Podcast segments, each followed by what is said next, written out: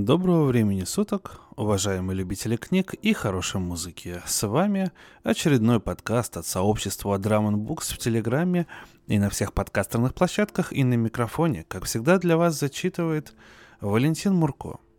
Ну что ж, дорогие друзья, а, была небольшая пауза, связанная с тем, что у меня, к сожалению, к Новому году, как и у всех, наверное, очень мало времени на какое-то творчество и хобби. Но я смог найти немножко времени, и сегодня с удовольствием зачитаю крайне любопытный рассказ.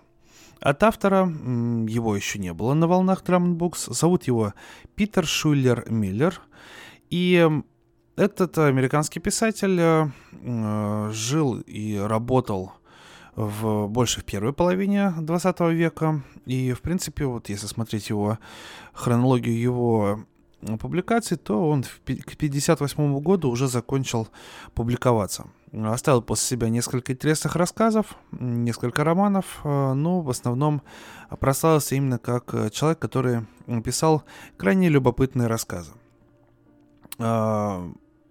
Из э, тех э, комментариев, что я успел прочитать, э, пишут, что у него сложный язык, тяжелый для восприятия. Ну, посмотрим, как оно будет. Я рассказ «Старый Маллиган», который я сейчас зачитаю, не читал до этого, соответственно, буду зачитывать, что можно сказать в прямом эфире. Посмотрим, посмотрим, как оно будет, и в конце, как всегда, я выскажу свое мнение касаемо прочитанного. Итак, Питер Шулер Миллер «Старый Маллиган», Дэвис остановился под фонарем, чтобы прикурить сигарету. Видно было футов на десять, дальше клубящийся туман поглощал все, кроме пятна света, в котором стояли они с сержантом Гибоном. Гориллоподобная тень сержанта тянулась вместе с тенью Дэвиса до зыбкой границы света и тьмы. Рыбный запах мелкого венерианского моря и зловоние отбросов, гниющих в узких улочках Лакса, комом стояли в горле. Из-за этого все, что попадало в рот, приобретало вкус гнилой капусты. Дэвису хотелось подышать консервированным воздухом космического корабля и посмотреть на звезды, рассыпанные в пространстве словно бриллианты. Ни одна из планет системы, если не считать Землю, не годилась для сносного существования человека, но Венера была хуже всех. Неподалеку хлопнула дверь. В тумане тянулись какие-то тени, Вслед за ними выплеснулись пьяные голоса, но их перекрыл один хриплый бас. «Родился я сто тысяч лет назад. В гробу видал святого Павла. Могу побиться об заклад». Дверь захлопнулась, отрезав звуки, но Дэвис уже затоптал сигарету, а сержант, не дожидаясь приказа, подался к кабаку. Они узнали голос. Старик Маллиган. А когда Маллиган заводит свою песню, надо через минуту ждать крепкой потасовки. Гиббон волосатым кулаком распахнул дверь. Следом шагнул Дэвис, сжимая в руке пистолет. Поверх голов разношерстной публики, заполнившей бар, патруль безошибочно высмотрел виновника переполоха. На стойке бара, широко расставив ноги, возвышался Маллиган со своей любимой дубовой палкой, зажатой в огромном кулаке. Его физиономия побагровела, как у рассерженной обезьяны. Красные глазки яростно сверкали из-под массивных надбровий, а выпирающие скулы блестели, словно полированная медь. Спина его была выгнута, рубашка на голой груди распахнулась, а в левой руке была зажата пустая бутылка. «Кто обозвал меня?» Ревел он. В нише, которую здесь величали кабинетом, расположилась небольшая компания. Блондинка и трое бледных, прилизанных юношей в безупречных вечерних костюмах. Один из них, усатый и в роговых очках, зашел слишком далеко. Его лицо покраснело, как у Маллигана. Он вскочил на ноги. «Враки!» — закричал он. «Наглые враки! Он лжец, этот старик!» Пистолет Дэвиса резко хлопнул. Пьяный дурак. Но было уже слишком поздно. Рука Маллигана мелькнула, словно атакующая змея, и бутылка разбилась о стену над головой юнца. У того подогнулись ноги, и он шлепнулся на стул. Как раз вовремя, потому что дубинка старика проломила тонкую фанерную перегородку рядом с его ухом. И началось. Стройная девушка вспорхнула со стула с побелевшим лицом. Накрашенные губы были похожи на дыру в серебряном листе. Ее кавалеры отбивались стульями. Откуда-то сзади раздался приглушенный выстрел. На выпеченной челюсти Маллигана появилась кровоточащая царапина. В то же мгновение закричал Гиббон. Дэвис инстинктивно отпрянул, и тут мир исчез в беззвучной огненной вспышке. Знакомый лошадиный голос прорвался в сознание Дэвиса и заставил его вздрогнуть. Это восстановило память, разогнало мерцавшие в черепе багровые сполохи. «Могу побиться об заклад, что жизнь прожил я славно. Почти сто лет я был пиратом, аж начал тошнить от моря. У Бонапарта был солдатом, хлебнул я вдосталь радости и горя. Слушать эту белиберду не было сил. Пошатываясь, он поднялся на ватных ногах и, сжимая обеими руками раскалывающуюся голову, крикнул «Заткнись!». Потом открыл глаза. Он увидел голые серые камни, серое небо и пелену серого тумана, спрятавшего все остальное. Моросило, а он был совершенно голым. Мелкие капельки собирались в крупные, стекали по спине и падали с носа. На берегу бурного моря било волной по мокрым скалам. Он увидел Маллигана.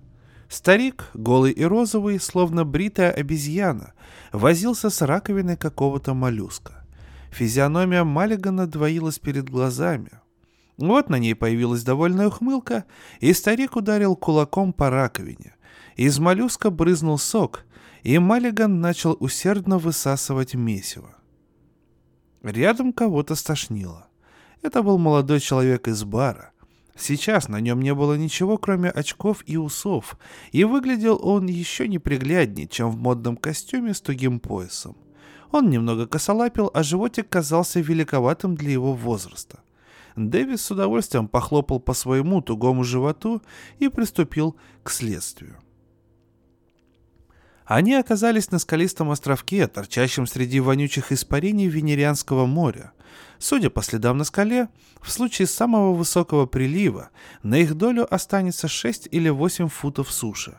А в море водятся твари, которые наверняка захотят попробовать людей на зуб. Дэвис подсчитал носы. Шестеро. Вместе с Маллиганом. Гибон возвышался среди лужи, уныло разглядывая свои голые ноги. На правом бицепсе у него была довольно свежая царапина, а на затылке пятно запекшейся крови. Двое юнцов, что сидели в баре вместе с очкариком и девушкой, все еще не пришли в себя. Все они были нагишом, как в первый миг рождения, если не считать мех на груди гибона и щетки под носом у очкарика. Старик Маллиган, шлепая по камням, подошел к ним. Он уже протрезвел и выглядел безобидным, как котенок. Дэвис почувствовал, что в нем пробуждается полицейский офицер. «Ты заварил эту кашу, Маллиган!» Прохрипел он. «Теперь расхлебывай ее вместе с нами!» Физиономия Маллигана сморщилась в беззубой ухмылке. «Ты прекрасно выглядишь без штанов, Кэп!» Обвел он Дэвиса взглядом. «Помню, в Нумибе мы захватили целое племя. Они совсем ничего не носили на себе из одежды. Но как они дрались? Фараон говорит мне. Майк говорит. Так египтяне звали меня для краткости. Майк говорит. Вымуштруй для меня пару тысяч этих людоедов, и мы сотрем с карты проклятый Хиттисос. Маленькие глазки Маллигана заволоклись дымкой. Да, Кэп, это были веселые деньки.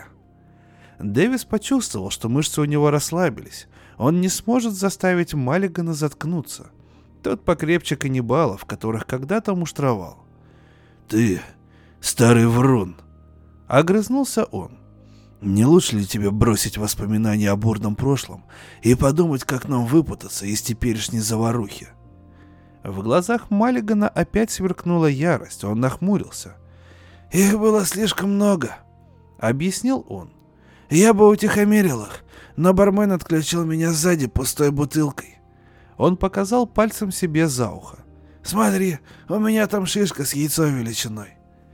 Мне не до твоей шишки. Дело оборачивалось серьезнее, чем он того хотел бы. А выходки Маллигана обычно приводили его в тюрьму или в больницу, но во всяком случае не на скалу посреди океана. «Кто стрелял в тебя и почему?» «А, чтоб его. Это был один из парней Слипа Хендлона. Я огрел его стулом, когда Слип и остальные занялись девушкой. «О чем вы говорите? Как мы попали сюда? Что случилось с девушкой?» Это был молодой в одних усах. «Что случилось с девушкой?» Повторил он. «Где она?» «Она?» Маллиган, казалось, удивился, что кому-то на это не наплевать. Хендлон уволок ее. Хе. Маллиган усмехнулся. Она девица с характером. Подбила глаз слипу и чуть не оторвала ухо одному из его громил. Все-таки они накинули ей мешок на голову и связали как сноп соломы. После этого бармен вырубил меня. Ты уже был в отрубе, Кэп, вместе с сержантом. Дэвис услышал ворчание Гиббона и поспешно прервал его. «Кто эта девушка? Что Слипу надо от нее и почему он забросил нас сюда?» «Она моя кузина, Энн Брэдшоу», — ответил один из молодых людей. «Ее отец регент, к вашему сведению. Мне кажется, кажется, они просто прикинули, сколько она может стоить и похитили ее. Еще бы, дочь регента. Ее нет справ, за нее Хендлон получит столько, сколько потребует. Но ведь система не оставит без внимания ни того, кто похитил ее, ни того, кто станет возвращать ее в отцовские руки после уплаты выкупа. Каждый член космического патруля будет обязан выпустить кишки из любого, кто осмелится тронуть Энн Брэдшо, а Слип Ненлин — обыкновенный смертный, слишком умен, чтобы начинать такое дело, не будучи уверенным в успехе. «Что же вы, растяпы, делали в этом вертепе?» — спросил Дэвис. «Неужели у вас не хватило мозгов, чтобы догадаться не водить молодую девушку в грязный притон? Черт возьми, вы могли нарваться на какого-нибудь хама, слишком пьяного, чтобы заботиться о приличиях, даже если бы он знал, кто она такая. «Капитан Дэвис». Это был опять очкарик. Возможно, я смогу объяснить. Я ученый, профессор антропологии. Эти двое молодых людей мои студенты. В университетском клубе были танцы, и мисс Брэдшоу сама настояла на посещении этого места. Нам надо немедленно найти ее. Похоже, это был один из этих первоклассных специалистов, которых правительство пригласило работать в школах Лакса. Все очень определенной направленности. Чистая наука, никаких практических дисциплин. Молодые отпрыски власть имущих должны были овладеть сливками земной культуры. Ради них с земли прилетели избранные наставники, чтобы обучать и воспитывать молодое поколение. По мнению Дэвиса, все, в чем нуждалась Венера, это лишь в военной академии с майором во главе. Первое поколение колонистов боролись лишь только за выживание, но для своих наследников они ничего не жалели. Единственное, что ограничивало их размах, 92% планеты были еще не освоены, и работы этой хватит на века. «Слушай, босс...» Гибон был мрачнее тучи.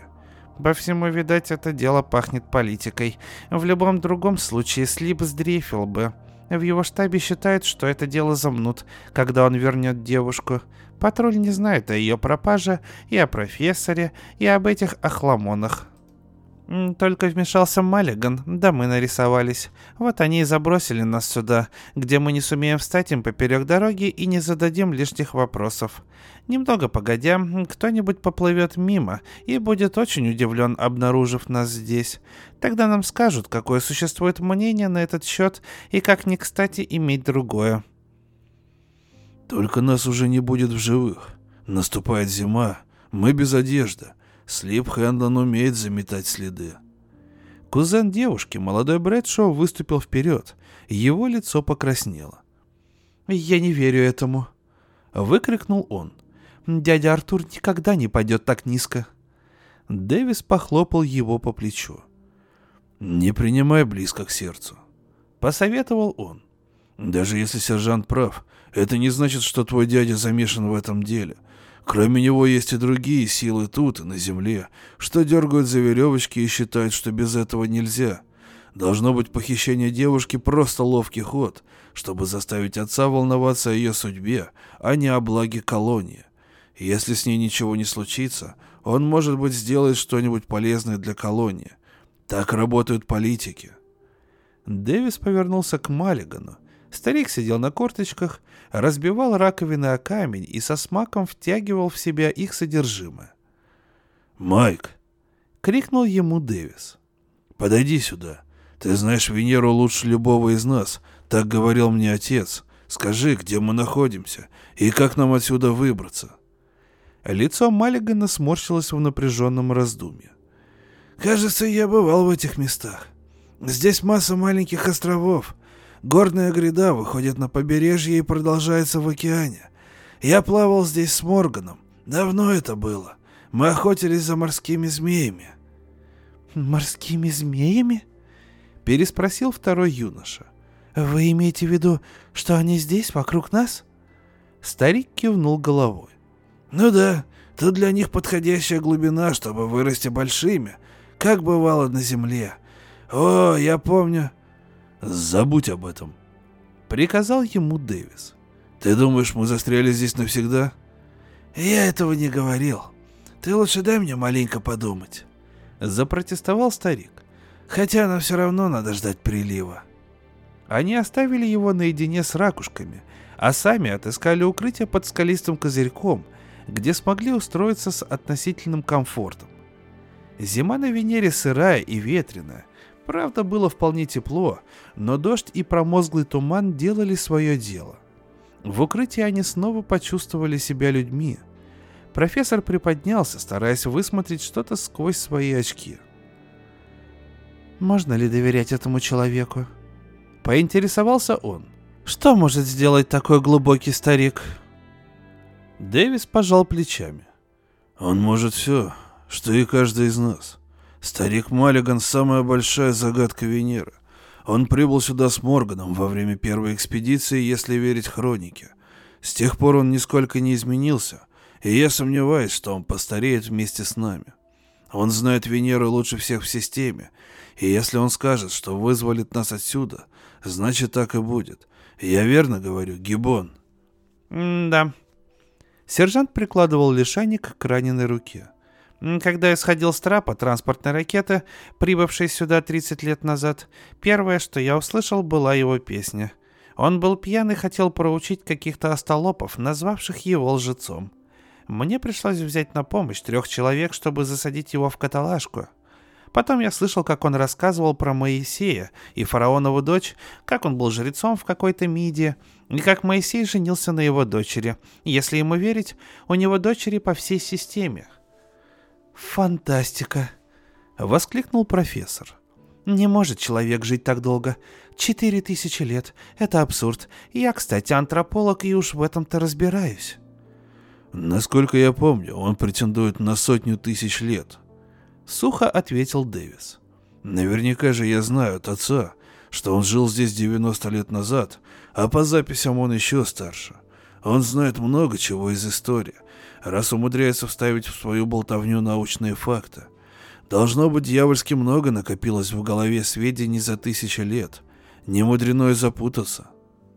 Профессор неодобрительно глянул поверх очков. «Будьте же серьезнее», — фыркнул он. Вы образованный человек и не хуже меня знаете. Человек не может жить тысячу, а тем более сто тысяч лет. Это смешно.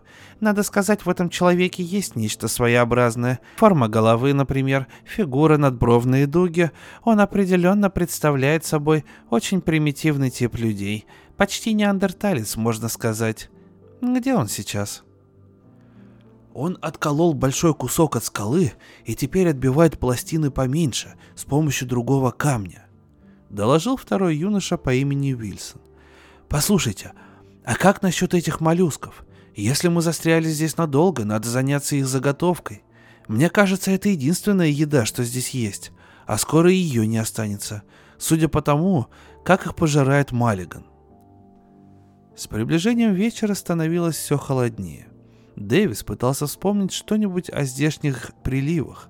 Они зависели только от солнца, но болотистое побережье и мелкое море делали их очень причудливыми. Приподнявшись, Дэвис стал вглядываться в море. На краю острова волнение определенно усилилось, а камни, которые полчаса назад еще торчали из воды, скрылись в фосфорицирующей жиже. Вода поднималась. Преодолевая головную боль, он выбрался из укрытия и подошел к сидевшему на корточках старику. Порыв ветра обдал его мелкими брызгами дождя, и он поежился от озноба. Он услышал позади шаги, оглянулся и увидел, что Гибон и профессор последовали за ним. Маллиган отыскал в породе, из которой состоял островок, кремниевую жилу. Рядом с ним уже лежала кучка серых камней, из них с помощью обточенного морем кварцита он делал пластины размером с ладонь. Пластин получилось около дюжины, и Маллиган начал заострять их короткими, точными ударами своего каменного молотка. Очень скоро в руках у него оказалось копьеобразное лезвие, плоское с одной стороны, округлое с другой и с неровной режущей кромкой. Он отложил его в сторону и принялся за следующее. Профессор возбужденно толкнул Дэвиса. «Первобытная технология», – прошептал он. «Это несомненно, невероятно». Дэвис смущенно прокашлялся. Стоя тут и наблюдая, как старик корчит из себя пещерного жителя, он чувствовал себя ослом, но в то же время чувствовал, что присутствует при значительном событии. «Маллиган, вода поднимается. Не придется ли нам вскоре заняться кое-чем поважнее?» Старик поднял взгляд. «Я уже занялся. Делаю ножи и копья. Во время прилива вылезут такие твари, что за один присест сожрут тебя или сержанта, а профессора употребят вместо зубочистки. На твоем месте я бы лучше поднял парнишек поискать что-нибудь для рукояток. Морских тварей не стоит подпускать близко». «Вы утверждаете, что вам сто тысяч лет?» С дрожью в голосе спросил профессор. Маллиган скромно склонил голову. «Боюсь, это немного преувеличено, но для песни самое подходящее. Как-то раз давно это было. Я почитал свои годы вместе с одним парнем, который разбирался в таких вещах. Вышло около 30 тысяч. Он признавал, что ошибка может быть в 5 или 10 тысяч лет в ту или другую сторону. Долгое время мне не было нужды задумываться об этом. А потом стало довольно трудно припоминать всю историю моей жизни. Даже шумеры путались в больших числах, а это было еще раньше. Раньше, чем они спустились с гор. Дэвис отвернулся, когда увидел, как отвисла челюсть профессора. «Старый брехун», — подумал он. Затем мобилизовал Гибона и двух юношей, и они стали искать длинные прямые ветви среди плавника, годные для древков копий. Они нашли всего три, зато достаточно длинные и прочные. «Материковый берег должен быть недалеко», — отметил Дэвис, если судить по зеленым веткам. «Все-таки Маллиган знает свое дело». Им осталось еще около часа сумеречного света, а скалы, которые еще полчаса назад торчали из воды, уже исчезли среди волн. Вода поднималась они обнаружили Маллига настоящим по пояс в воде, почти уткнувшимся огромным носом в ее поверхность. В руках у него была заостренная палка. Подойдя ближе, они увидели, как он резко ткнул своей палкой возле самых ног и, по-видимому, хлебнул воды, потому что выпрямился, кашляя и отфыркиваясь. На примитивном гарпуне извивалось что-то многоногое и бесформенное. Дэвис наблюдал за охотой с интересом, Профессор даже с каким-то отчаянием, а Маллиган, наступив голой ногой на дергающиеся конечности, принялся вырезать своим кремниевым ножом полоски шкуры. Этими полосками он закрепил каменные наконечники на палках, расщепив их с одного конца. Поскольку правая рука Гибона была ранена, Дэвис решил оставить его в резерве. Под чертыхание сержанта пятеро вернулись в укрытие, наблюдать и ждать а Маллиган остался на берегу. Он готовил оружие для себя. устрашающего вида каменный зуб длиной в локоть, со скругленным для удобства основанием. Профессор назвал это оружие ручным секачом и впал в глубокую задумчивость, пытаясь примирить факты и постулаты его науки. Быстро темнело. Приземистый силуэт Маллигана, застывшего на плоской скале, уходящей вглубь моря, стал едва заметен на фоне флюоресцирующего моря. Дэвис задумался, долго ли ждать, когда прилив выгонит их из укрытия на макушку острова, отдав на милость ветра, дождя и любого морского чудовища, которому вздумается проплывать мимо. Он мрачно наблюдал, как сияющая линия прибоя подкрадывается все ближе и ближе. Она почти коснулась ног Маллигана, когда тот издал дикий вопль и пропал из виду. Они бросились, перепрыгивая через камни, с копьями в руках туда, где только что стоял старик. По пояс в поднимающейся воде он прыгал словно маньяк, метался и размахивал руками и орал, как сумасшедшая обезьяна. Только потом, в сотни футов от него, Дэвис увидел, как что-то темное идет из глубины на поверхность. Старик тоже увидел это, он стал отступать к берегу, все еще крича и неистово размахивая руками. Затем нечто, похожее на мифического левиафана, поднялось на поверхность.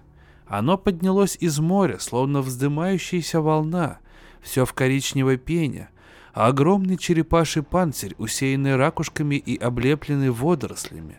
На морщинистой шее торчала бронированная голова с широко расставленными глазами и загнутым клювом. Чудовищные ласты скользили на мокром скалистом склоне. Черные шары глаз уставились на маленькое кривоногое существо, которое издевательски кривлялось на берегу. Большая волна разбилась о панцирь, на мгновение скрыв великана, но через секунду животное появилось уже намного ближе и тяжеловесно двинулось на берег, нетерпеливо вытягивая вперед драконью морду. Маллиган отступил поближе к остальным, что-то крича на незнакомом языке.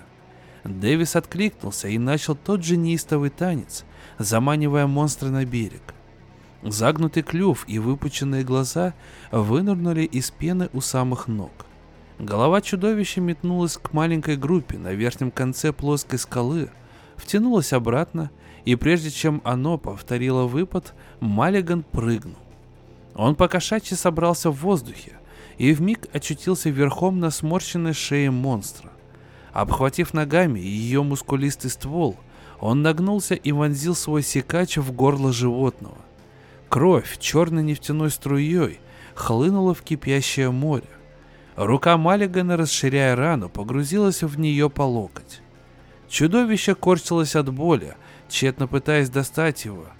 Ласты бешено месили воду.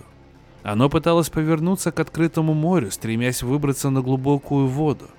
Безоружный гибон выскочил из-за скалы, дико размахивая здоровой рукой, и сбоку ударил по голове огромной черепахи, заставив ее повернуться к себе, и отпрянул, когда клюв метнулся в его сторону. В ту же секунду рядом с ним оказались Дэвис и остальные. Копье молодого Брэдшоу скользнуло по бронированной голове чудовища и пропало в море. Глаза профессора за стеклами очков сверкали странным светом.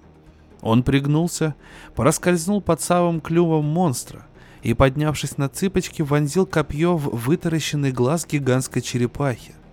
Она дернулась, едва не стряхнув Маллигана, затем ринулась вперед и краем панциря так задела профессора, что он отлетел далеко в сторону. Клюв щелкнул перед носом Дэвиса. Прежде чем выпад повторился – Дэвид вонзил копье ей в глотку, а сам отскочил подальше. Роговые челюсти сомкнулись на древке и смяли его, словно соломинку. Вильсон набрался смелости и поразил второй глаз чудовища и мозг. Мощные челюсти широко распахнулись, черная кровь хлынула из пасти, ласты задергались сильнее, и гигантская черепаха выползла на берег. Голова слепо моталась на длинной шее, Наконец лезвие Маллигана достигло цели, и жизнь покинула чудовищную тварь. Старик поднялся на ноги и оглядел всех. Они были в крови и царапаны, но они победили. Маллиган одобрительно усмехнулся и махнул рукой в сторону черепахи. «Берите ножи», — приказал он. «Надо поработать».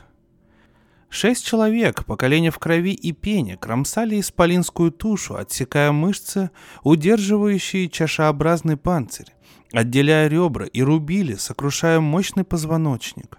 Море вокруг покраснело, и за каменной грядой появились темные бесформенные тени. Они поднимались и опускались вместе с волнами. Собирались морские стервятники, влекомые запахом смерти. «Живая стена между нами и материком», — подумал Дэвис. Пролив подбирался уже к высшей отметке, когда они, наконец, приподняли и столкнули в море огромную скорлупу. Она села в воде, кровавая жижа захлюпала на дне, и Дэвиса едва не вывернула наизнанку, когда он представил, как они поплывут в такой лодке. Под руководством Маллигана они перегнали перевернутый панцирь подальше от останков и от кровожадных морских тварей, ожидавших, когда прилив поможет им добраться к месту пиршества. Молодой Вильсон сохранил свое копье, а оружие профессора вытащил из глазницы черепахи. Эти два копья и секач Маллигана остались их последним оружием. А страсти, кипевшие в темноте, явственно говорили о том, чего им следует ожидать, прежде чем их скорлупка достигнет берега. Маллиган занялся вонючими внутренностями чудища, отрезая длинные полосы кишок. Он связывал их в некое подобие веревки и обматывал вокруг пояса, а остальные вычерпали, насколько смогли, кровавое месиво из панциря и осторожно расположились на скользком дне. Дэвис и старик уселись последними. Они отошли от скал в гигантской чаше и медленно двинулись вдоль острова, пока не попали в течение. Их подхватило, несколько раз стукнуло о камни, повертело на месте и унесло от острова. Казалось, каждая волна норовила захлестнуть утлое суденышко. Гибон и молодые люди суматошно вычерпывали воду руками. Дэвис взял копье Вильсона и встал там, где находилась корма их посудина. Профессор, опираясь на древко, встал посередине, а Маллиган, все еще сжимающий свое кремниевое лезвие, утвердился спереди на скользких ступенях, остатках ребер черепахи. Бессонные глаза старика первыми заметили опасность. Под его рычание Дэвис высунулся за борт, насколько хватило смелости. В десяти ярдах от него что-то раздвинуло волны. У этой твари было крокодилье рыло и стремительное блестящее тело. Тварь загнулась, на мгновение открыв брюхо, и нырнула.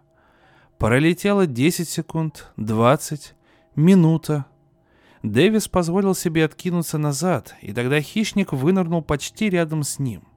Два крохотных красных глаза, спрятанных в складках блестящей плоти, злобно уставились на него, оскалились зубы, больше похожие на пилу. И тогда, со всей своей силой, Дэвис вонзил тяжелое копье в мягкий, мешком висящий зоб над узкой челюстью. Чудовище вздыбилось и начало подниматься, подниматься, пока, стоя на хвосте, чуть не заслонило полнеба. Потом рухнуло на спину, едва не утопив их скорлупку. Дэвис обеими руками уцепился за борта, он видел кружение воды. Чудовище поднялось опять, уже далеко слева. Его контуры были едва видны на фоне слегка фосфорисцирующей воды. Что-то тяжелое и короткое, с щетинистыми плавниками, уцепилось за его нижнюю челюсть. Внезапно море вокруг них ожило. Запах свежей крови быстро разнесся по воде, и стервятники собрались со всех сторон. «Черпайте, черт вас возьми, иначе потонем!» Разнесся над морем отчаянный крик сержанта. И они черпали. Гибон одной здоровой рукой, остальные двумя, окровавленную воду, немного быстрее, чем она прибывала. Во мраке ночи мелькнула голова еще одного чудовища, и Дэвис вцепился в копье, плавающее на дне лодки. Взгляд его упал на Маллигана, силуэт которого четко прорисовывался на фоне моря, и мурашки пробежали по телу. Голова старика втянулась в плечи, лицо выдвинулось вперед и вверх, он принюхивался к ветру. Широкая спина выгнулась, как у волка, припавшего к земле. Кривые ноги согнулись в коленях, длинные руки свешивались ниже колен. Он был похож на огромную, безволосую обезьяну или демона ночи, вырезанного из черного дерева и установленного на носу корабля, чтобы отпугивать злые силы.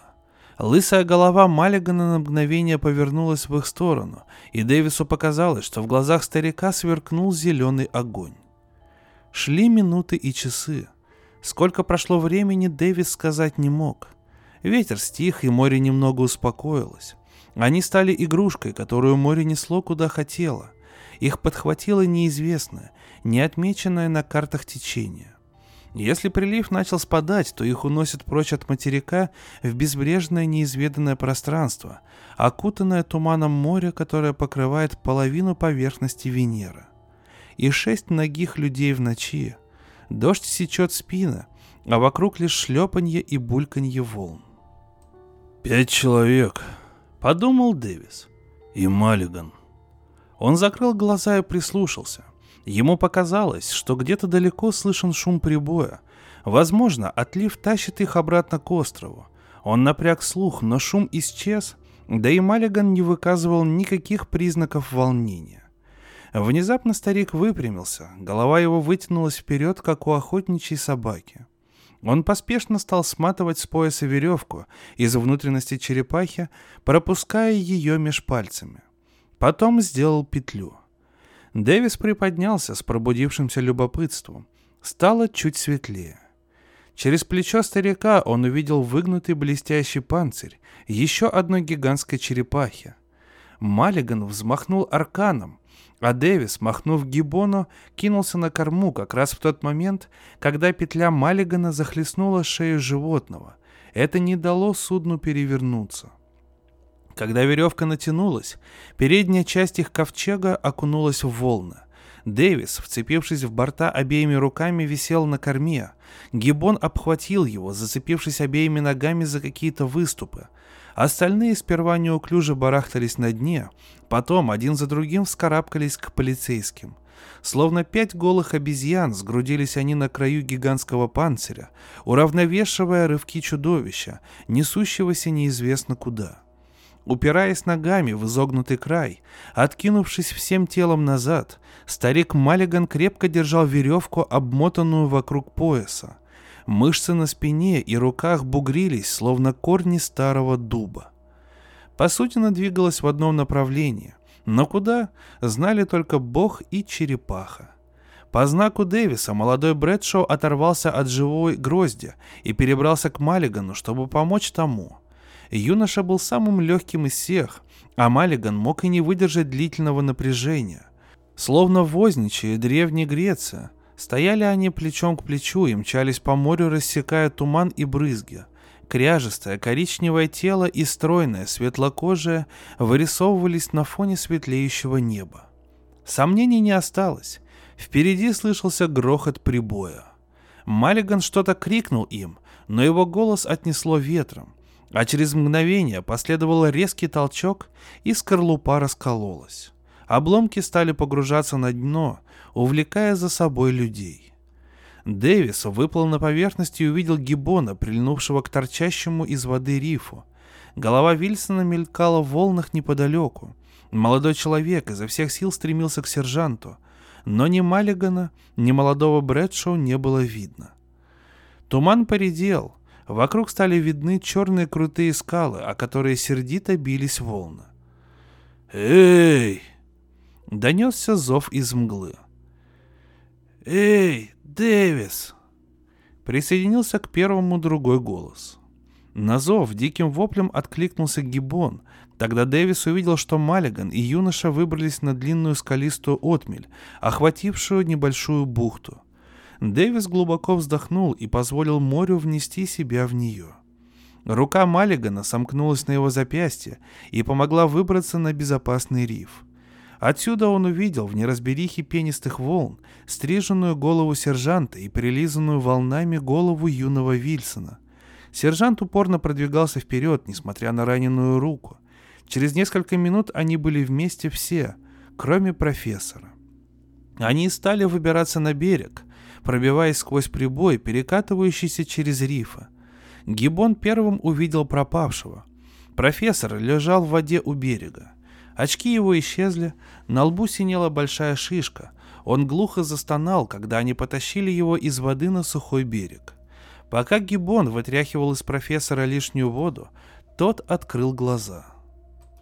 Дэвиса одолевала мысль, что с ними будет дальше. Они были слишком далеко от ближайшего жилья, без одежды и без пищи. Он наблюдал, как Маллиган суетится над профессором. Старик, единственный из них, не казался неуместным среди дикой природы. Страшные шрамы на могучих мышцах говорили о схватках более жестких, чем те, через которые они прошли минувшей ночью. Неужели в его росказнях есть правда? «Профа порядком поколотила, босс», — мрачно заметил Гибон, придерживая раненую руку. «Нам придется переждать здесь». А затем со злостью добавил. Босиком и на пустой желудок мы далеко не уйдем. Тебе бы такие подошвы, как мои.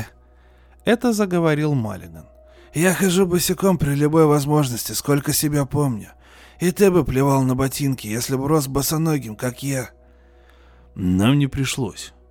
Сухо ответил Дэвис. Но нам надо добраться до какого-нибудь жилья и не дать Хенлону выполнить то, что он задумал. А без обуви мы по этим горам не сделаем и мили в день. Если не помрем с голоду, конечно. Старик хмыкнул. У вас будет обувь. И с голода вы не помрете. Не забывайте, что я бывал в этих местах. А если бы и не бывал, я все равно добрался бы до места, где водятся черви. Скажи этим охламонам. Пусть ищут небольшие бугорки песка вон там, повыше, куда вода не доходит. Когда найдут, пусть крикнут. Минут через десять Брэдшоу обрадованно заорал. Почти одновременно Вильсон позвал с другого конца пляжа. Оба они нашли низкие песчаные холмики, около восьми футов в диаметре. Маллиган подошел к одному из них, словно к звериной норке. Из-под его рук в разные стороны полетел песок. Потом он откинулся на пятки и поднял какой-то предмет, грязно-желтого цвета, длиною около фута. «Черепашьи яйца», — объяснил он. Тут повсюду небольшие пляжи, они тут откладывают яйца. Та, которую мы запрягли, наверное, направлялась сюда, но мы помешали ей. В кладке, что нашел Брэдшоу, оказалось 12 яиц, а во второй 10. Маллиган сделал себе еще один каменный нож и вырезал в кожистых яйцах отверстия, достаточно большие, чтобы просунуть в них ногу.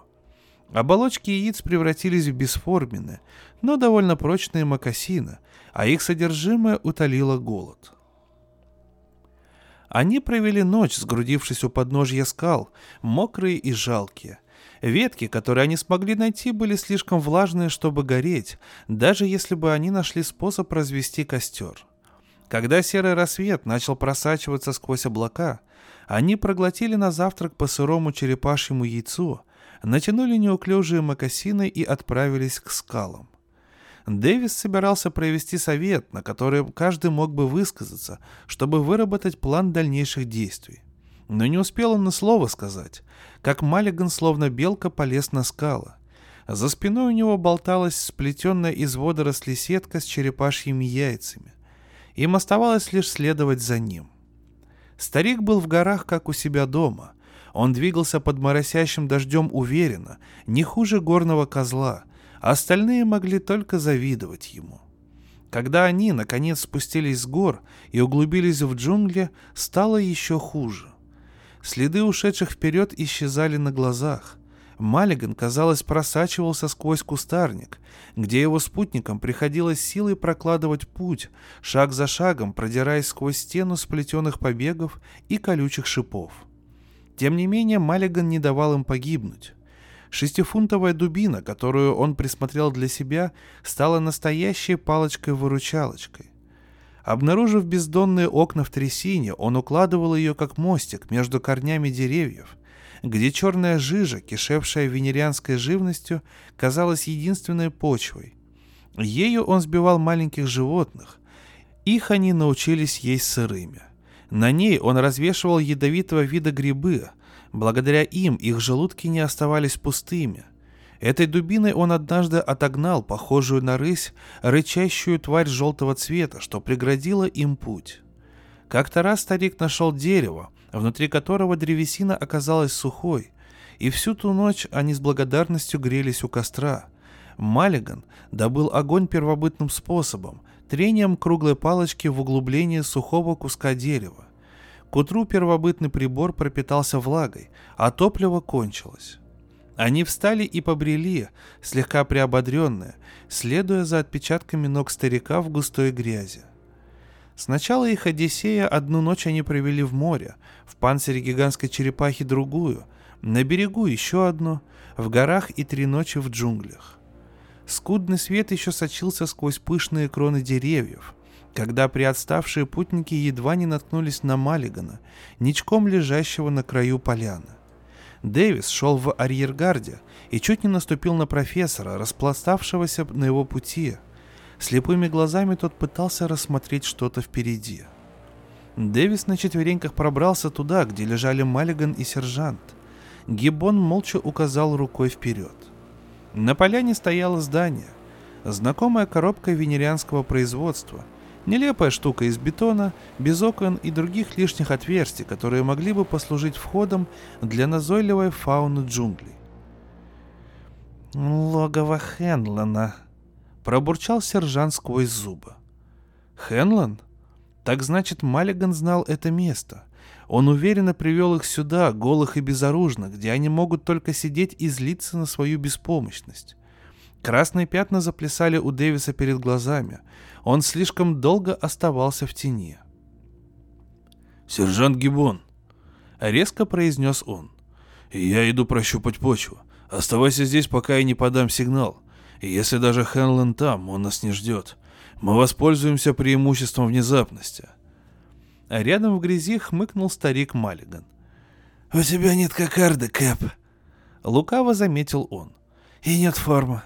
Боюсь, Хэнлон тебя не признает. Дэвис сделал вид, что не расслышал. Хэнлона там может и не быть. Если я не вернусь, примешь командование на себя, понял? Конечно, босс. Нерешительно откликнулся Гибон. Я никак не соображу, что делать, если Хэнлон не захочет сдаваться. Прячась за деревьями, Дэвис обошел поляну по дуге и вышел к бухточке в том месте, где джунгли встречались с морским заливом. Судя по небольшому катеру у причала, в здании были люди. На всякий случай Дэвис привел в негодность двигатель и выбросил в воду несколько важных деталей. Бетонный бункер прятался в ложбине, так что вряд ли патрульный корабль сможет обнаружить его, даже если случайно завернет в эти места. Идеальное убежище. Убедившись, что бункер не оборудован телекамерами наружного наблюдения, Дэвис решился подобраться к самым его стенам. Он прикоснулся ладонью к радиатору охлаждающей системы. Он был горячий. Это значит, что здание обитаемо. В дверном проеме вполне могли быть следящие приборы, поэтому Дэвис не рискнул к нему приблизиться. Шаг за шагом он обследовал остальные стены. На крыше должно быть вентиляционное отверстие, но его обычно перекрывает мощная решетка, да и едва ли взрослый мужчина может пролезть в него – если Хенлон решит дожидаться в этом бункере страшного суда, с ним ничего не поделаешь. Дэвис вернулся к радиатору. В большинстве таких домов кондиционер находился в отдельной комнатке в задней части здания. Маловероятно, чтобы кто-нибудь сунулся туда без крайней необходимости. Он внимательно осмотрел радиатор. Металлические пластины были вмурованы в стену, но бетон вокруг них выкрашился – а в одном месте была довольно солидная трещина. Был бы хоть какой-нибудь инструмент. Тут он вспомнил о катере. 15 минут спустя Дэвис уже усердно работал, разламывая бетон. Тот, кто устанавливал кондиционер, не предусматривал возможности взлома. Крепежные болты радиатора оказались в пределах досягаемости, и Дэвис отвернул их гаечным ключом. Это дало ему возможность вынуть из системы пару выпускных труб. Их легко было нащупать, они были горячими. Осторожно положив трубы на землю, он прислушался. Не было никаких звуков, кроме бульканья охлаждающей жидкости в трубах кондиционера. С помощью пучка влажных листьев, чтобы не обжечь руки, Дэвис отогнул остальные трубы как можно дальше в сторону.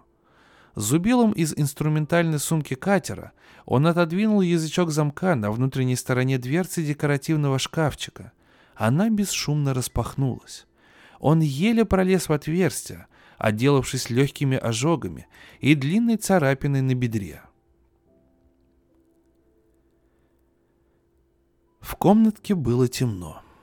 Только полоска света под дверью показывала выход в соседнее помещение. На цыпочках он двинулся туда, крепко сжимая огромный гаечный ключ. Тут его ударили точно за левым ухом, и он мешком свалился на пол, а когда пришел в себя, руки и ноги у него были связаны. Во рту торчал тряпичный кляп с металлическим привкусом. Он задергался и яростно замычал сквозь кляп. Маленькая рука сильно ударила его в подбородок. «Заткнись!» Прошипел женский голос. И 20 лет спустя, при воспоминании об этом, у Дэвиса мог случиться апоплексический удар. Возмутился он. Небольшой холодный кружок недвусмысленно прижался к его голому животу. Ощущение не из приятных. У женщины был пистолет. «Тихо!» — гневно прошептала она. «В любую минуту они могут сюда войти. Лезь под кровать, или я опять отключу тебя и затолкаю туда сама». Он счел за лучшее откатиться под небольшую койку, что стояла у стены. Она опустила покрывало, чтобы спрятать его и выключить свет. Дэвис попробовал покрутить руки в запястьях. Может быть, она не слишком надежно связала его. Убедившись в обратном, он прижался глазом к дыре в покрывале и едва не перекусил кляп. Это была девушка из бара, Энн Брэдшоу. Этого и следовало ожидать. Подумал он. Ее серебристая кофточка помялась, а оборванная на высоте колен юбка не скрывала довольно симпатичных ног. Девушка занялась своей прической. Бросив взгляд в сторону кровати, она отвернулась и поправила юбку. Глаза Дэвиса переключились на более серьезный предмет. В ее руках появился пистолет. Вполне возможно, что он был заряжен современными скоростными пулями, способными свалить человека не хуже пушечного ядра. Раздался короткий стук в дверь. Нагнувшись, девушка быстро толкнула пистолет по полу под кровать. В замке заскрежетал ключ, и в комнату вошли двое мужчин. Тот, что пониже, оказался Слипом Хендлоном. Любому полицейскому были хорошо знакомы его лицо и особые приметы. Тощий малый с крысиными усиками под носом. На одной щеке были заметны свежие царапины. Такие остаются от женских ногтей. Второй был обыкновенным вышибалой, плотный, тупомордый детина, одетый по образу и подобию своего хозяина. По знаку Хенлона телохранитель закрыл дверь и прислонился плечом к косяку. Предводитель банды пренебрежительно обвел девушку взглядом с головы до ног. Она спокойно ответила тем же и уставилась прямо ему в глаза. Лежа под кроватью с пистолетом под самым носом, Дэвис наблюдал за ними. «К нам пожаловали гостя». Хенлон был настроен слегка иронично. «Что ты о них знаешь? Если они попробуют сунуть нос куда не надо, тебе не поздоровится». Девушка смотрела на бандита с невозмутимым видом. «Что вы имеете в виду?» «А то, что если какой-нибудь сукин сын посмеет сунуться в наше маленькое предприятие, это повредит прежде всего тебе». Его улыбка больше походила на оскал. Дочь регента наедине с главарем банды. Первое свидание в джунглях. Сенсационные заголовки и неплохая пожива для газетчиков. Она спокойно уселась на кровать и скрестила длинные ноги. «Со мной были друзья. Они знают, что произошло на самом деле. А патруль выжидает, чтобы поймать тебя с поличным». Хенлон разразился гнусным смехом. Такая тактика не в обычае патруля. А что касается обезьян, что были с тобой, то они сейчас принимают холодные ванны там, где никто их не побеспокоит, пока я не прикажу. Скрученные из тряпок узы порвались так неожиданно, что Дэвис едва не заехал локтем в стену. Он вытащил кляп и развязал узлы на ногах. Потом подобрал пистолет. Он был заряжен. «Эй, парень, Глянул Хенлон на детину у двери. «Выйди, скажи ребятам, чтобы смотрели в оба. Старик Брэдшо наверняка выследил нас, но ему это не поможет. Я могу продолжать игру и отсюда». «В самом деле?» Голос Энн Брэдшоу стал ледяным. «И что же это за игра, если не секрет?» Хенлон перестал ухмыляться. Мне надоело, что политиканы держат меня за мелкую сошку. Резко ответил он. Двадцать лет назад каждый из них вытворял то же самое, что и я сейчас. И они делали это по праву. Они зовутся первопроходцами, а я считаюсь преступником. Они богатые, владеют вилами, а я прячусь в норах. Они резали глотки и грабили, но теперь они в почете. Ну так я присоединюсь к ним. А при чем здесь я? А в голосе девушки Дэвису почудились нотки уважения. Ты мой козырь, усмехнулся Хенлон. Сейчас на рабочем столе регента лежит некий законопроект. На нем уже есть подписи членов Совета, и все, что ему надо сделать, это поставить свою подпись. Законопроект предусматривает участие в развитии западного континента колонизационной ассоциации доберманов в течение 99 земных лет. Ассоциация обязуется строить дома и дороги, обеспечивать транспортом крепких честных поселенцев, желающих разбогатеть на новом месте. Все они станут членами ассоциации, и после 10 лет смогут, если выживут, либо уехать, либо заключить договор на новый срок. Те, кто не выдержит, заплатят наличными за каждый день пользования землей и за каждый кусок провизии, полученной от нас. Если кто-то не сможет или не захочет платить, его имущество перейдет к ассоциации в счет погашения издержек. Все это в рамках закона и не вызовет возражений. Реген должен лишь примириться с мыслью, что предприниматель Феликс Доберман и Слип Хендлен одно и то же лицо.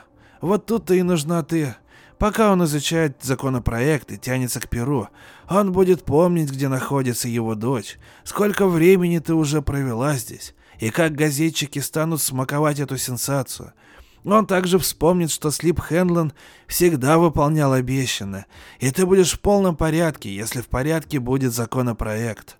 Он успокоит себя мыслью, что вовсе не обязан знать всех подробностей дела — а Феликс Доберман вполне может оказаться таким же порядочным бизнесменом, как и его друзья, и с такими же, как и у них, деньгами.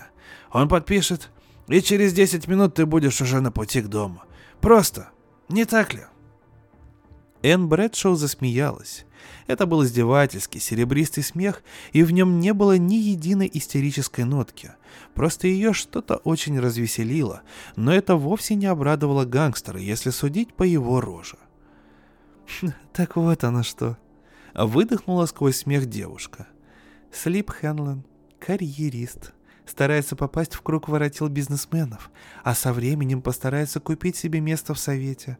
Может быть, ему удастся стать регентом после того, как окружающие раскусят, какой он хороший парень. Это смешно. Дэвис увидел, как ярость искривила губы Хенлона, Невероятно, чтобы он позволил женщине смеяться над собой и отодвинул предохранитель на маленьком пистолете. В следующее мгновение что-то грохнулось о заднюю стену бункера с такой силой, что с потолка посыпалась штукатурка. Дэвису представился случай оценить быстроту реакцию Хенлона. Пистолеты в обеих его руках оказались раньше, чем он повернулся к двери, но прежде чем он успел подбежать к ней, убежище потряс второй удар — на стене появились трещинки, снова посыпалась штукатурка. Дверь распахнулась навстречу Хенлону. Это был дуболом-телохранитель. Его глаза удивленно таращились. «Вот это да! Слип! Они скатывают на нас валуны, что делать?» Голос Хенлона превратился в рычание. Прихвати с собой скорострельный автомат Ментона и постарайся выпустить им кишки. Раз они затеяли такую игру, пусть играют по нашим правилам. Когда дверь за бандитами захлопнулась, Дэвис выполз из-под кровати. Девушка стояла перед ним с бледным лицом, на котором сверкали гневом голубые глаза. «Вы упрямый дурак!» — зашипела она. «Играйте в детектива где-нибудь в другом месте». Еще один валун потряс здание. Дэвис вспомнил о ступенчатой террасе за поляной, но против скорострельного автомата Ментона кинетическое оружие, которым воспользовался Гиббон, не страшнее детского пугача. Глупо швырять камни в стаю волков. То, что осталось от костюма девушки после того, как она связала его, лежало на кровати.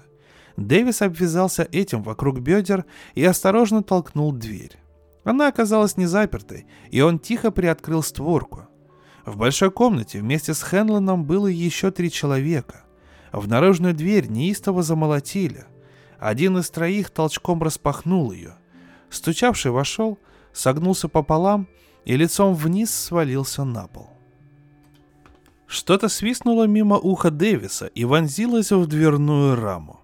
Это была тонкая длинная колючка, смазанная с одного конца какой-то черной дрянью с запахом тухлой рыбы. Они перевернули упавшего, и Дэвис увидел такую же колючку, торчащую у него в шее. Когда очередной удар потряс убежище, один из осажденных растерянно произнес. «Что будем делать, Слип? У них отравленные стрелы. Они уже укокошили Плага и Бенни. Что делать?» «Мы сидим крепко», — прорычал Хенлон. «Они не смогут выкурить нас отсюда, швыряя камни, и стрелы их нам не страшны за бетонными стенами. Мы переждем здесь, пока старик Брэдшоу не поумнеет и сам не отзовет их». «Неужели отзовет?» Дэвис вошел в комнату с пистолетом наготове. «Там мои люди, Хенлон. Люди, которых ты оставил подыхать на скале посреди океана. Реген здесь ни при чем. Открывай дверь. Злорадная усмешка мелькнула в глазах Хенлона. Внезапно что-то мелькнуло за спиной Дэвиса, и руки его оказались прижатыми к бокам.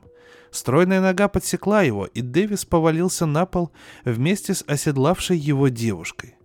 Прислоненный к стене со связанными руками и ногами, Дэвис с ненавистью смотрел на Хенлона и на девушку, пока те выясняли отношения между собой.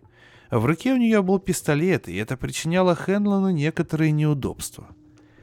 «Рассуждаете вы прямо как политик, мистер Хенлон», — говорила она.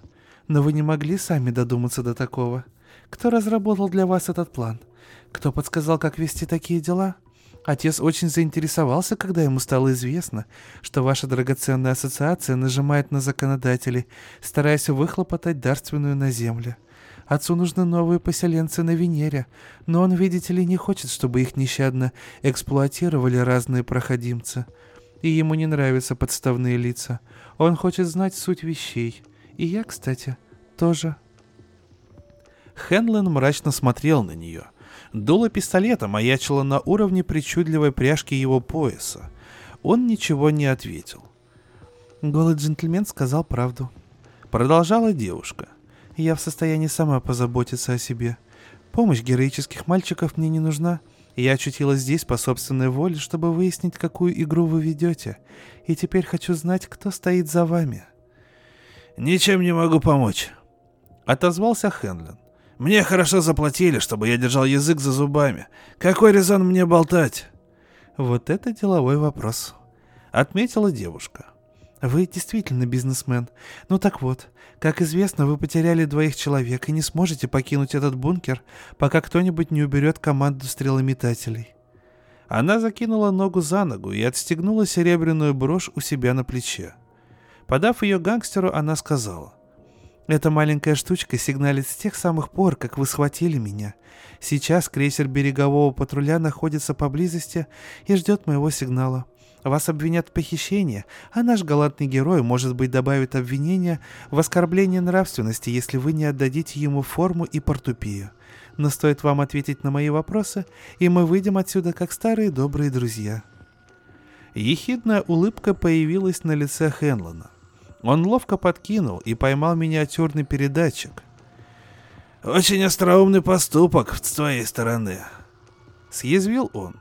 «Только тот катер, который доставил тебя сюда, оборудован защитным экраном против таких штучек. И Хибара тоже. Никто не слышал этих сигналов. Никто сюда не явится». Дэвису показалось, что пистолет в руке девушки дрогнул. Терпению его пришел конец. «Бросьте вы глупую болтовню и развяжите меня!» — выкрикнул он. «Мои люди справятся с ним, если вы не можете. Патруль знает, как обращаться с такими типами, как он. Теперь у нас есть чем прижать его. Есть за ним другие делишки, только он ловко заметал следы. Так что у вас не будет хлопот с мистером Слипом Хенлоном Доберманом». Глаза Энн Брэдшоу сверкнули гневом. «Только этого от вас и можно ожидать», — бросила она в ответ. — Совать нос не в свое дело, как это типично для наших бравых полисменов. Вы получите то, что заслужили, и я рада этому. Правительство Венеры ведет это дело по собственному усмотрению.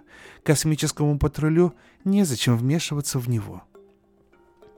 Дэвис, изогнувшись, кое-как уселся. Этот маневр дал ему возможность прижать связанные запястья к стальному угольнику, что впивался ему в плечо несколько последних минут. Это была, по-видимому, деталь арматуры, достаточно прочно закрепленная в стене. «Когда я выберусь отсюда, мы посмотрим, кто и как поведет это дело», — резко ответил он. Если вы думаете, что патрули и комиссия трех планет будут стоять в стороне и смотреть, как некоторые зажаревшие политиканы собираются эксплуатировать полуголодных глупцов, готовых подписать что угодно ради призрачного шанса на приличную жизнь, то вы ошибаетесь. Я много знаю. Мои люди тоже. Вполне вероятно, что Хенлон со своими головорезами окажется не единственным, кого мы прижмем. Девушка повернулась к нему спиной. Она едва не тряслась от гнева. «Мистер Хенлон», — сказала она, — «вы ищете возможность сделаться уважаемым гражданином. Предоставив нам нужную информацию, вы сможете называться Феликсом Доберманом. Нам нужны здесь поселенцы, и все, кто приносит вред этой задаче, невеликого ума люди. Не то что вы. Назовите того, кто стоит за этим делом, и я забуду, что покидала столицу. Мы забудем о Слипе Хенлоне, а вы, я думаю, позаботитесь, чтобы о нашем договоре не стало известно из других источников. Подбородок Хенлона отвис. Бусинки его глаз недоверчиво обследовали девушку. «А какие гарантии?» Требовательно спросил он. Она не ответила, потому что в этот момент один из телохранителей Хенлона неистово завопил и хлопнул себя по шее. Новый звук произвел впечатление и на Дэвиса, Откуда-то взялось назойливое, действующее на нервы завывание, которое с каждой секундой становилось все громче.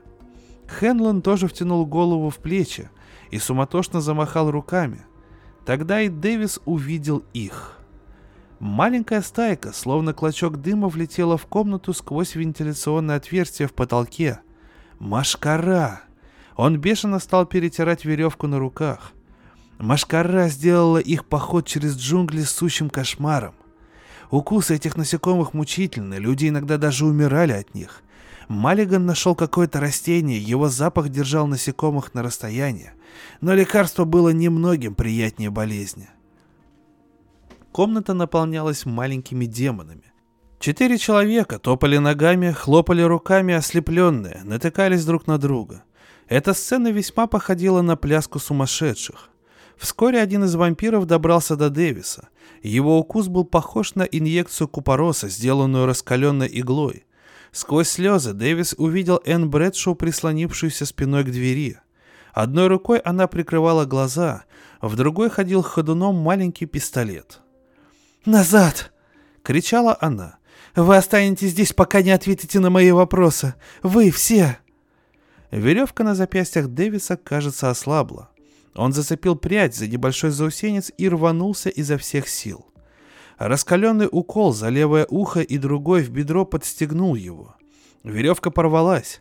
Вскочив на связанные ноги, он первым делом сорвал с себя остатки тряпок и заткнул ими вентиляционное отверстие. Затем сразу же упал на пол в целях безопасности, потому что Хендлон метнулся в сторону девушки. Она тоже была ослеплена болью. Когда Энн Брэдшо оттолкнула Хендлона, пистолет в ее руках негромко, но злобно хлопнул, вызвав новый вопль у одного из головорезов. Она ринулась через комнату, споткнулась о распростертое тело Дэвиса и упала. Хенлон с размаху толкнул дверь и вырвался на свежий воздух. Сквозь полузакрытые глаза Дэвис увидел, как он осел, словно ватная кукла, от удара огромной дубины, которая размахивала чудовище из ночного кошмара. Их было пятеро, бесформенных, энергично размахивающих, облепленных с головы до ног жидкой грязью, и все они махали своими дубинами. Тучи машкары вились над их головами, украшенными пучками листьев, которые словно пустили корни на благодатной почве. Один из них занялся проводом на ногах у Дэвиса, второй склонился над девушкой. Дверь закрыли.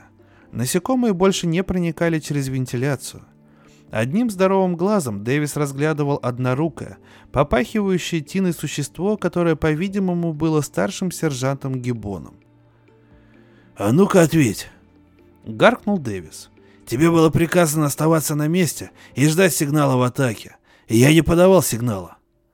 Покрытая коркой грязи фигура вытянулась по стойке смирно. «Да, сэр. Это все Маллиган, сэр. Я заметил, как они сначала пошептались, а потом все четверо набросились на меня.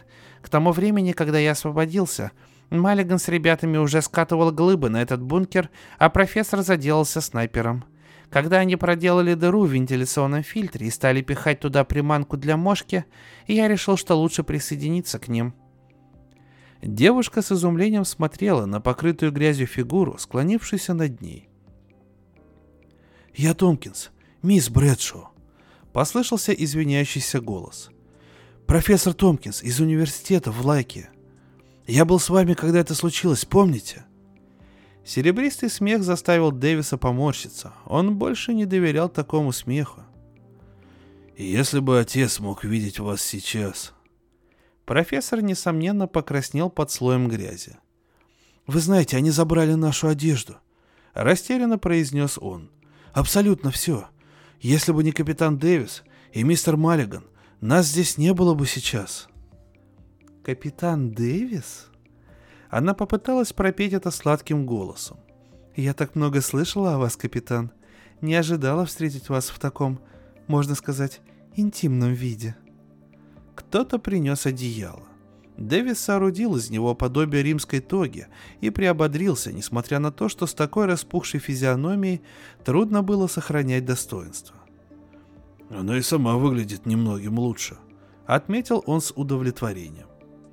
«Приведите всех сюда», — скомандовал он. «Начнем разбираться с этим темным делом». Все сбились в одном углу небольшой комнаты. Хенлон и его люди время от времени постановали, растирая опухшие лица. Гибон выглядел невинной овечкой. Профессор и двое молодых людей обсохли и теперь шелушились. Они чувствовали себя не в своей тарелке, хотя и нашли кое-какую одежду. Только Маллиган и девушка казались спокойными. Старик ввалился последним. «Здорово тебя нажалили, Кэп», — произнес он сочувственно. «Но это был самый лучший способ выкурить их отсюда, если уж камни не помогли. Хе-хе». Хохотнул он. Как сейчас помню. Последний раз я катал камни, когда на нас напали поедатели коней. Мы обороняли пещеры, пока не кончилась еда.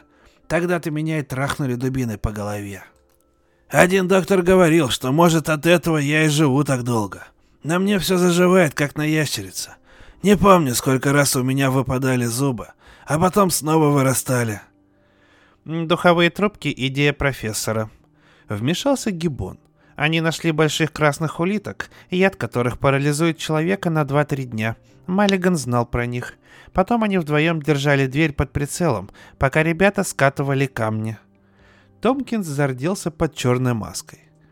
Как антропологу мне приходилось изучать жизнь первобытных людей, их методы обороны и нападения. Педантично объяснил он. «Подождите», Голос девушки был тихим, но в нем чувствовалась твердость. «Здесь распоряжаюсь я, как представитель власти. Эти джентльмены помогают мне. Прежде чем мы покинем эту комнату, надо выяснить, кто стоит за противозаконной попыткой заполучить землю. Кому мистер Хендлон так легкомысленно подчинил свое честолюбие? Когда мистер Марриган прервал нас, я сделала некое предложение. Оно все еще в силе». Дэвис ошеломленно уставился на нее – «Вы позволите этому гаду остаться безнаказанным?» Не поверил он. Энн холодно посмотрела на него. «Это мое дело», — отрезала девица. «Правительство достаточно информировано о мистере Хенлоне, чтобы надеяться сделать из него хорошего помощника в своих делах. Конечно, если он направит свою энергию, талант и деньги на такое стоящее дело, как колонизация западного континента — я уверена, он будет сотрудничать с нами. Тогда все мы должны будем забыть о том, что с нами случилось несколько дней назад. Можете считать это приказом правительства. Вы, конечно, понимаете приказы, капитан Дэвис. На физиономии Маллигана мелькнула улыбка. Корка грязи на лице потрескалась. У меня кое-где остались шрамы. Заполучил я их от Хенлона, когда он еще не подобрался так близко к правительству. Старик оглядел всех, ища сочувствия. Я хотел бы отплатить ему за это, мадам. Забудем старое. Распухшее лицо Хенлона приняло решительный вид. Интересно будет посмотреть, как того Гаврика выталкивают в шею. Куксон, вот кто главный заводила в этом деле. Я выпустил акции, а он проталкивал их через совет за половину прибыли. Только ему показалось мало. Если я не отвалю ему кусок побольше, он донесет на меня регенту и приберет все предприятие к лапам своего департамента иммиграции, чтобы распоряжаться правительственными финансами, пока совет не очухается. Вот я и похитил тебя, чтобы регент, когда ему наговорят на меня дважды, подумал, прежде чем принимать решение. Но ты даешь мне шанс, и отныне Слипа Хенлона больше нет. Слово Слипа Хенлона тому порукой. Обтянутый брюками, которые были ему здорово малы, Дэвис сидел на корме посудины берегового патруля, прибывшего по вызову Энн Брэдшо. Сквозь собственные мрачные раздумья до него едва доносились настойчивые расспросы профессора Томпкинса и лошадиный голос Маллигана, дающего уклончивые ответы. Может быть, старик когда-то был вождем неандертальцев и прожил насквозь всю историю человечества. Может быть, он приходился тестем Моисею, служил телохранителем у Авраама и кузнецом у Цезаря. Может быть, это он выиграл американскую войну и битву при Драйленде. Какая разница? Больше всего он мучился тем, что над ним, офицером космического патруля, взяли верх вздорная девчонка и болтливый старик. Он потерял свои штаны, не говоря уже о рубашке. И эту новость везли сейчас в Лаксу эти проклятые болотники из берегового патруля, чтобы выставить его насмех перед каждым тупоголовым простофилей системы. Но он им еще покажет, что такое космический патрульный. Если хоть один из них вымолвит слово о том, что случилось, он многого не досчитается на своей физиономии. Он проучит Слипа Хенлона так, что тот запомнит это на всю жизнь. Он еще заставит старого Брэдшоу заискивать перед собой, а старика Маллигана надо напоить и завлечь в патруль. Там он узнает, что такое дисциплина. Старый брехун, если его подпоить, сам пойдет куда угодно. А как же девчонка? Он покраснел, заметив улыбку, предназначенную для него. Может быть, она умеет читать мысли? Пусть. Он вдохнул в себя липкий туман с рыбьим запахом. Как чертовски приятно будет дышать регенерированным воздухом космического корабля, когда он покинет эту поросячью лужу и ощутит вокруг себя величие бесконечности. Как он обрадуется, увидев звезды, как дьявольски обрадуется. Но прежде чем вознестись в этот мир тишины, он оставит этой золотоволосой тигрице повод для волнений.